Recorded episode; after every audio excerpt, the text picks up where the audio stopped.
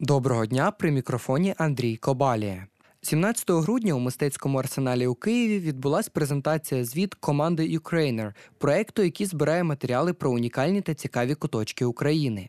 Проект Ukrainer прагне показати нову та різну Україну і розвинути внутрішній туризм.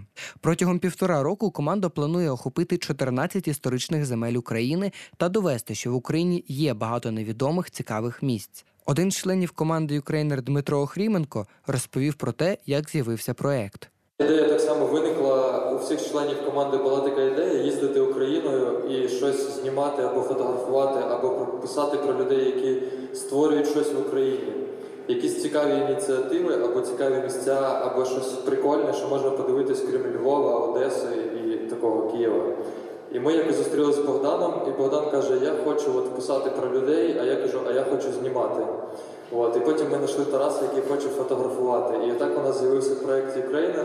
І на етапі е, початку у нас було три чоловіка, які вирішили щось робити.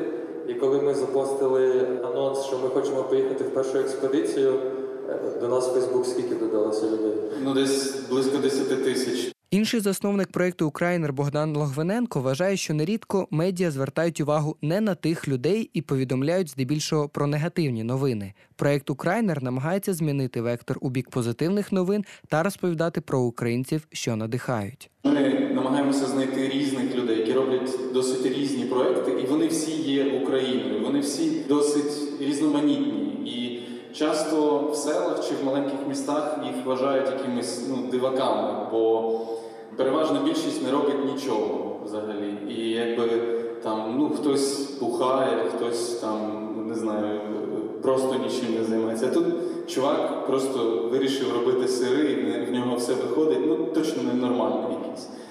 І ну, відповідно таке ставлення дуже часто в людей до тих, хто щось робить, хтось їм заздрить. Ну, але нашою ідеєю є показати, що ці люди оце на, наша Україна, і це насправді якась наша нормальність. Бо якимись медіаперсонами стають зовсім не ті, не ті люди і не ті персонажі. Українер вже був на Закарпатті, Приазов'ї та на Полтавщині. Усі матеріали проекту перекладаються на англійську, польську, німецьку та російську мову. Адже Українер також має стати свого роду путівником для іноземців. При мікрофоні був Андрій Кобалія. Ви слухаєте громадське радіо. Слухайте, думайте.